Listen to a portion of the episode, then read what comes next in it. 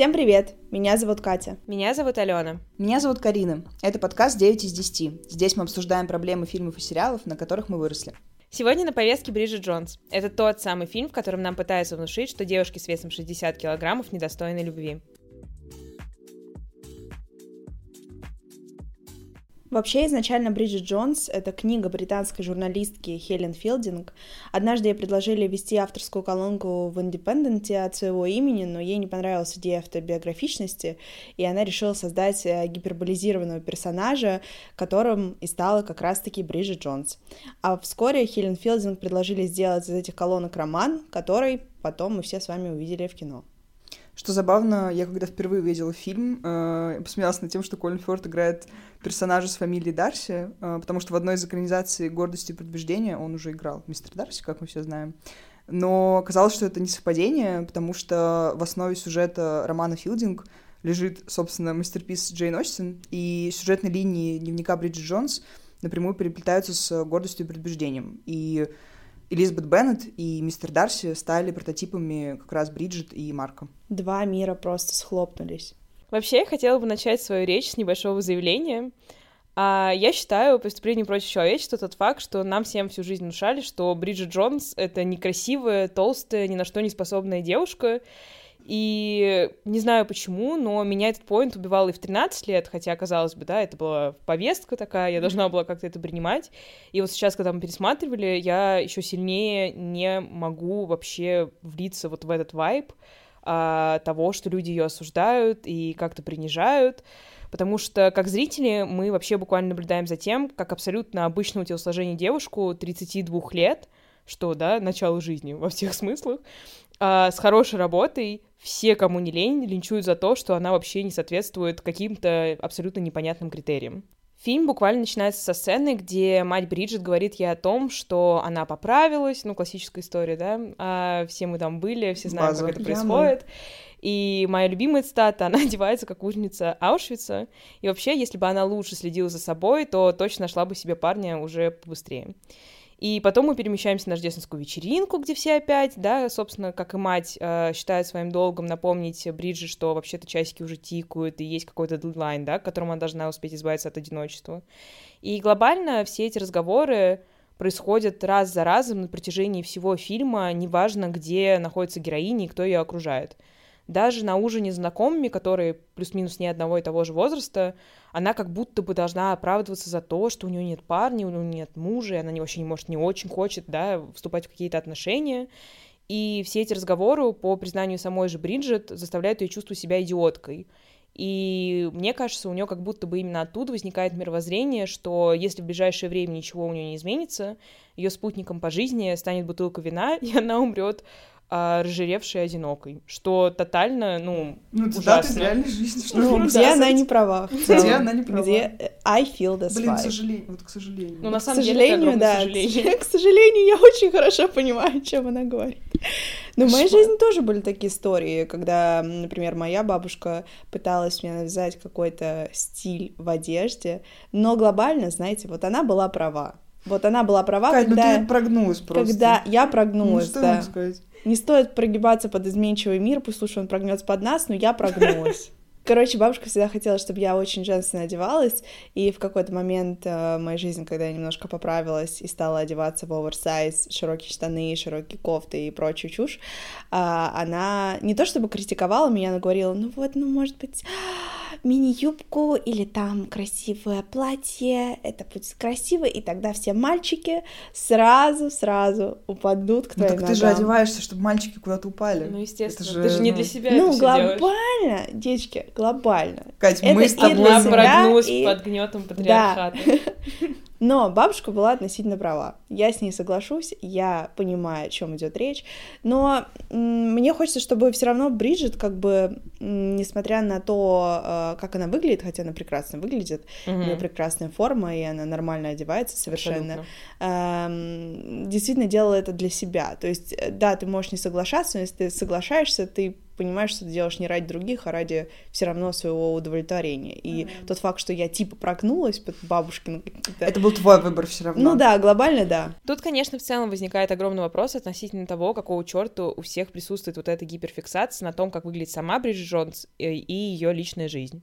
То есть я не понимаю, почему для всех показателем успеха является не тот факт, что у нее очень хорошая работа в престижном издательском доме, а то, что она не замужем и у нее нет детей. Я не понимаю, почему подобная логика не распространяется на мужских персонажей фильма, вроде Марка Дарси, да, потому что он такого же возраста, как Бриджит, он точно так же, ну, уже не женат, у него точно так же нет детей. Но до него никто не докапывается. Да, и при этом ему не говорят, за TikTok on the clock, пора как бы, да, остепениться, создать семью, а Бриджит это выслушивает на протяжении всех там 1,5-2 часов, которые мы наблюдаем за ее жизнью на экране. Мне кажется, что все эти вечные допросы и надсмешки над тем, что у Бриджит, ну, мягко скажем, не все гладко на личном фронте, в итоге приводит к тому, что она достаточно долгое время позволяет остальным вытирать об себя ноги. То есть начальник ее называет другим именем, она говорит, да, окей, вообще буду кем угодно, называйте меня как хотите. А Дэниел ее хватает за задницу в лифте. А я понимаю, что он выглядит как Хью Грант, но это все еще харассмент. И она на это реагирует не с мыслью, ой, блин, какой кошмар. Она думает, блин, здорово. Буквально, почти слово в слово. И то же самое происходит, когда Марк Дарси на этой пресловутой рождественской вечеринке, недалеко от нее отходя, говорит о том, что она гоблинуха, которая не выпускает сигарету изо рта. Бриджит просто стоит, попивает коктейльчик, такая ха-ха-ха, привет-привет. И глобально Джонс изначально предстает перед нами как неуверенная в себе девушка, которая просто уверена, что она недостаточно хороша и, соответственно, заслуживает такое отношение к себе. Ну, я не уверена насчет того, что она прям такая супер застенчивая и очень шай, потому что она все еще приходит на вечеринку, ну, в костюме зайца, полуголая. И если бы она была очень уверена насчет там своего тела или еще чего-то, мне кажется, она просто не нарядилась бы так. И она бы, даже если бы она знала, что все другие люди тоже будут в нарядах, у нее все еще довольно, типа, откровенный костюм. Поэтому она достаточно раскованно себя чувствует в обществе, как мне кажется, и продолжает вести себя вот так немножко взбалмошно, хотя понимает, что все на это странно реагируют. Так что самооценка у нее, возможно, не такие большие беды, как мы думаем. Я в каком-то смысле проживаю то же самое, что и Бриджит в фильме, потому что последние, наверное, 2 года моя мама постоянно промоутит меня своим подружкам, чтобы те, в свою очередь, рекламировали меня своим сыновьям. И несмотря на то, что как бы своего личного Марка Дарси я пока что не встретила, примерно у половины населения в Земли на телефонах уже есть не самые лучшие мои фотографии, потому что, ну, за их выбор отвечаю не я, а моя мама, и она со мной не утверждает, да, отправку материалов. Внезапно я поняла, что если ничего не изменится, меня ждет жизнь, в которой самой близкой подругой будет бутылка вина. И я умру толстой и всеми забытой, и найдут меня через 3 недели обглоданную собаками. Мне кажется, отношения Бриджит и ее босса Дэниела — это вот та фаза, которая проходит каждая неуверенная в себе девочка. Не факт, конечно, что эта фаза пройдет рядом с человеком с лицом Хью Гранта. I wish. Но мне кажется, это просто здесь не самое главное, потому что ее кринжовые, на самом деле, отношения — это супер логичное последствие давления на Бриджит и ее каких-то внутренних терзаний по поводу того, что у нее нет партнера. И с самого начала мы понимаем, что Дэниел — это просто ходячий red flag, как минимум потому, что он флиртует со своей подчиненной на рабочем месте. Ну, в детстве я думала, блин, прикольно, такой хорни-муд какой-то, да? Ну, сейчас я думала, господи, ну, это отвратительно. Ну, типа, если бы со мной произошло это в реальной жизни, меня бы стошнило прямо на месте. Спасибо. И причем Бриджит, она как бы не давала ему понять, что он ей вообще как-то нравится. То есть, да, она не разрешала ему, скажем так, с ним флиртовать. А он не спрашивал. А он и не спрашивал, да. Но он просто на пустом месте это делает, заранее ожидает, что, ну, она будет рада его вниманию, в чем как бы он и не ошибается. Ну, глобально, типа, он же написал ей письмо, на которое она ответила условно взаимностью, нет? Да, но тот факт, что он пишет ей письмо такого содержания... На рабочий мейл. Ну, да, на рабочий мейл, это вызывает вопрос. И он в этих мейлах ей, по сути, просто пишет: классная юбка, очень короткая, нравится. Грудь красивая, декольте супер. Ну, что это такое вообще? Про сцену в лифте я вообще молчу, это полный ад. И очень мне понравился тот факт, что они как бы в шутку говорят о том, что они спят только по определенным дням. Я все еще думаю, что это была не шутка. И Бриджит на этот момент должен был как-то намекнуть, что, ну, в другие дни он просто занят с кем-то еще, и у него есть какое-то расписание. Ставь лайк, если же за. Ну, он был просто девой, скорее всего, ему надо знать. Надо чекнуть. Когда и с кем и где. Ну, он поминутно расписал, как и что делал. Но как бы к самой Бриджит у меня ноль вопросов вообще в этой ситуации, потому что, ну, мы точно понимаем, почему она вообще закрывает глаза на все эти вещи. И мне кажется, ее низкая самооценка просто говорит ей, что это вот то, чего она заслуживает. И вообще она должна быть благодарна, что вот такой мужчина, как Дэниел, обратил свое внимание на такую, как она. Мне кажется, любой человек, который проходил вот эту великую фазу ненависти к своей внешности, ну, понимает, каково это, когда кто-то не твоего уровня снисходит до тебя. И Бриджит даже сама говорит, ну, как бы в своих мыслях говорит, о том, что благодарна Дэниелу за то, что он такой щедрый. Ой. И выделил целых 2 выходных. Вау. Бланка в аду находится. Блин, меня так это вынесло. Это bare минимум. Блин, девочки, 2 выходных — это еще много, я вам так скажу. Были в моей жизни ситуации, когда я была благодарна за то, что человек раз в месяц со мной встретился. Мерси, Баку. Ну Кать, просто низкий поклон в ноги. Раз в 1,5 года. Но тут глобально даже вопрос не в том, что ты ненавидишь свою внешность, а в том, что ты в целом не уверена в себе. Да. То есть это может не только касаться того, как ты выглядишь, но и в целом того, как ты себя чувствуешь. И я реально проживала вот эти периоды, когда я была благодарна за то, что человек там обратил на меня внимание, написал смс-очку, позвал меня куда-нибудь реально раз в месяц, раз в 2 месяца, и когда он мне там, не знаю, писал «Привет, доброе утро», я просто расплылась в улыбке, думала, что все, ну, мир крутится, он ли вокруг меня. И так не должно быть, потому что сначала ты, а потом все остальные. Это факт. Только так это работает. База. Но интересно, что еще до отношений с Дэниелом Бриджит вроде как пыталась избавиться от своих вредных привычек, похудеть, но как только они начали встречаться, она как будто забила на это. И мне кажется, что это произошло, потому что ее изначальная мотивация была в том, что она вот как раз станет лучшей версией себя и таким образом обратит на себя чьё-то там внимание, а тут получается, что это произошло и без этих изменений во внешности. И на самом деле, мне кажется, она просто хотела, чтобы кто-то принял ее такой, какая она есть, потому что когда Дэниел начал с ней встречаться, она как раз забивает на все эти свои запреты в курении, в алкоголе, потому что, видимо, думает, что, ну, понравилось ему и такой. И мне это показалось просто таким крутым поинтом, потому что мы это понимаем просто по ее действиям. То есть она нам не смотрит в камеру и не говорит, я это делаю вот поэтому. Это не дрянь, знаешь. Да. Она не должна была смотреть в камеру и говорить. Мы просто понимаем ее внутренний мир, это как бы прикольно. И мне кажется, отношения с Дэниелом были супер важны для Бриджит в плане как раз ее личностного роста. Во-первых, она, ну, просто-напросто почувствовала себя желанной, что, мягко говоря, важно, когда тебе, ну, там, 30 или уже за 30. И когда тебе 23 тоже. Ну, да, факты. И ты как бы хочешь отношений. Плюс она как будто узнала себе цену и не стала терпеть измену, что вообще не супер очевидная опция. Абсолютно. Потому что, ну, куча людей на земле мирится с такими вещами, просто чтобы, там, не потерять партнера. И в-третьих, разрыв с Дэниелом и обида на него стали для нее как раз новой мотивашкой реально измениться. И да, понятно, что это как раз было не из любви к себе, а из желания потом прийти и показать его, смотри, кого потерял.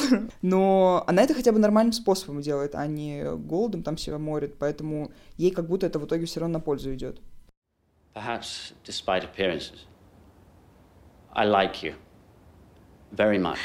Apart from the smoking and the drinking and the vulgar mother and the verbal diarrhea. No, I like you very much, just as you are. Но ровно как каждая девушка должна пережить вот этот период Дэниела, также у нее в конце 100% должен появиться свой личный Марк Дарси. Ну это мы так хотим, я чтобы заклинаю, 100%. Ну мы просто ждем на самом деле, да. И... Ну, чел, который не пытается тебя изменить, не насмехается над тобой, конечно же, заботится, не обижается по пустякам, принимает такое, как есть, и самое-самое главное требование — варит суп, синий суп, из спаржи для твоих друзей. И не осуждает ее за то, что она варит синий суп, да, из спаржи. Её не... Да.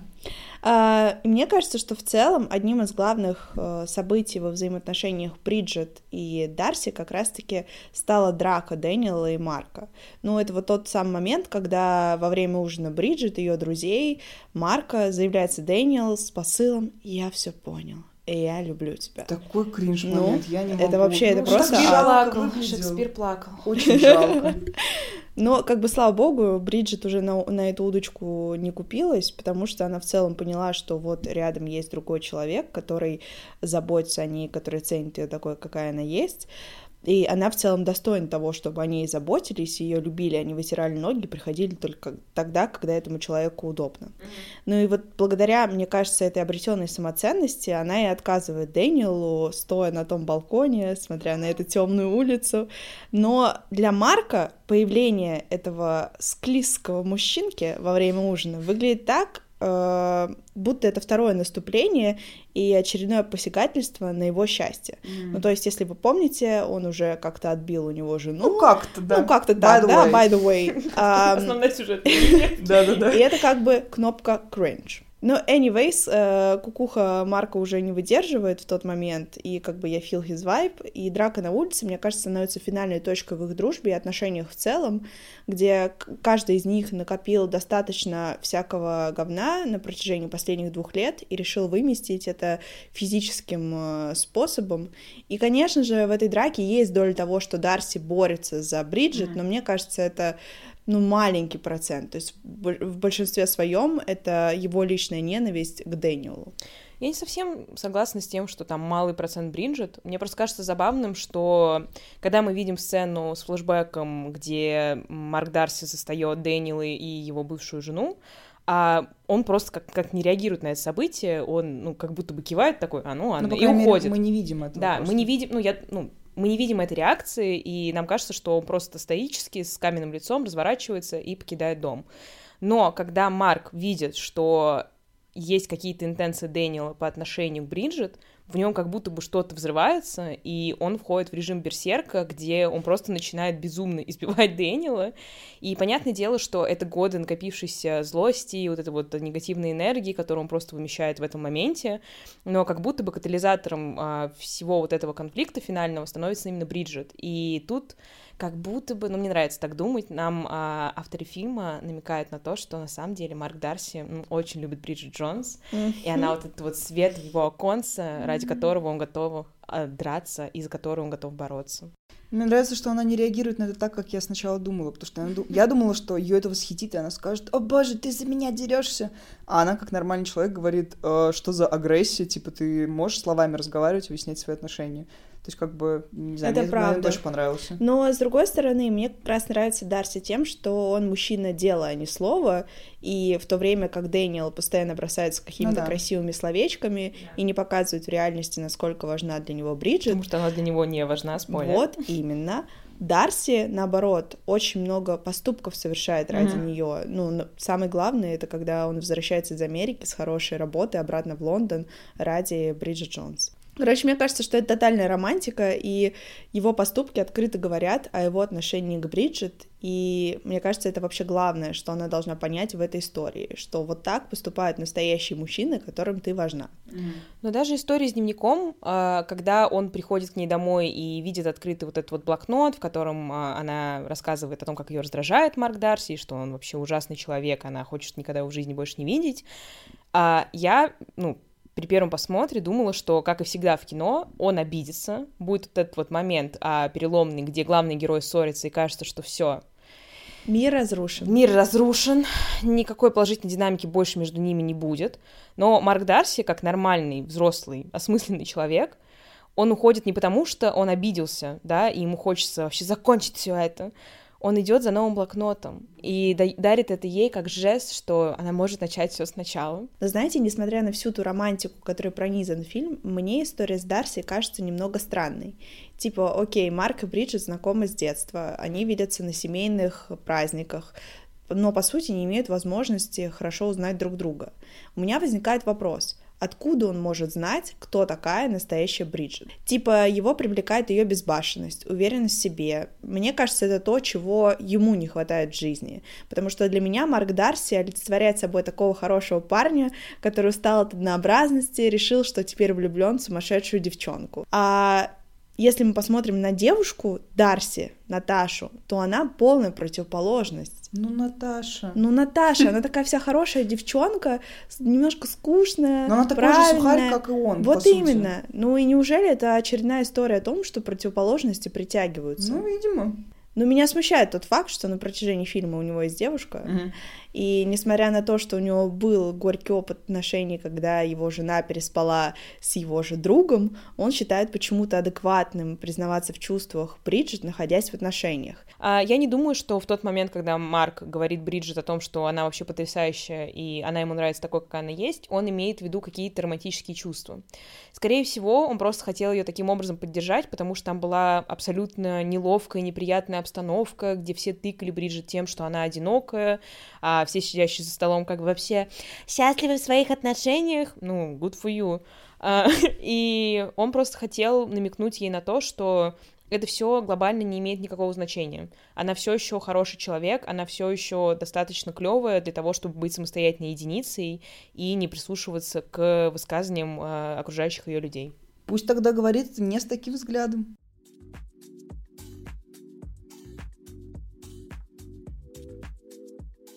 Кстати, хотим рассказать о подкасте наших друзей «Верю-не верю». В нем ребята пытаются взглянуть на эзотерику с непривычной стороны. Например, обсуждают, как связаны ведьмы и феминизм, и как наш мозг заставляет нас видеть магию во всем. Вы не услышите жарких дебатов или призывов верить в неподтвержденное наукой, но узнаете мнение научного сообщества и решите сами, верить вам или нет.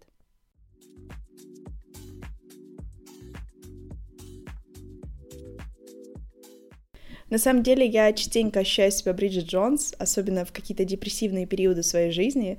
Типа, я буквально в той же пижаме на диване, пою разные грустные песни, пытаюсь понять, когда закончится мое одиночество. Единственная разница лишь в том, что я не пью алкоголь, как Бриджит. Я вижу себя в этом неловком флирте, представлении свадьбы после первой смс-очки.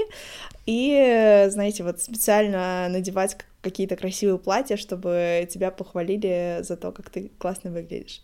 Ну, это все очень плохо и все очень понятно мне одновременно. Но у меня, кстати, нет вот этого ощущения, что Бриджит — это какая-то икона, потому что она для меня не была, не знаю, просветлением в мире кинематографа, просто потому что я посмотрела фильм не в подростковом возрасте, а уже попозже. Но, наверное, для своих лет она просто ломала какую-то норму, и она была одной из первых, кто показывал немножко другой образ женщины, поэтому это было прикольно. Но для меня из-за того, что я посмотрела ее поздно, это уже было нормализовано. То есть я это скорее смотрела, и я видела больше в этом не то, что «Ой, она такая крутая, она не стремится соответствовать стандартам», а я просто смотрела на всякие кринжовые вещи, типа харассмента и всего остального, и раздражалась на них. Поэтому для меня этот фильм такой, больше раздражающий, чем комфорт-муви, к сожалению. Сколько ты поставишь? Ну, типа 6, наверное. То есть для меня это очень какая-то простая история, и я не понимаю восхищения в ее сторону, потому что Бриджит на самом деле просто обычная мадам, вот прям самая обычная мадам, и это абсолютно окей, но из-за этого ее история мне не кажется какой-то очень интересной. Я бы поставила 7. Как ты сказала, достаточно обычное кино, я с этим согласна, я еще смотрела на X2 в последний раз, и это буквально была нарезка из каких-то событий, которые происходят в фильме. Ну, инстасторис. Ну, это было буквально так.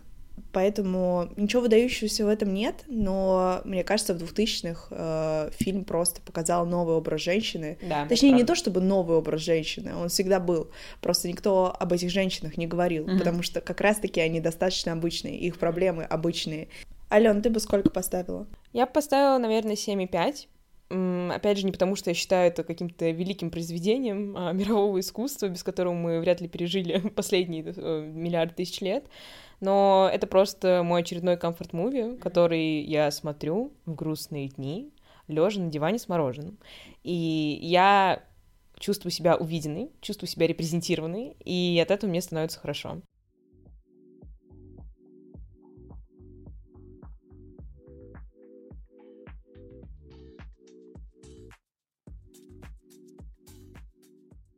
Спасибо, что послушали этот выпуск. Обязательно оставляйте комментарии и ставьте оценки. Услышимся на следующей неделе. Пока. Бон вояж.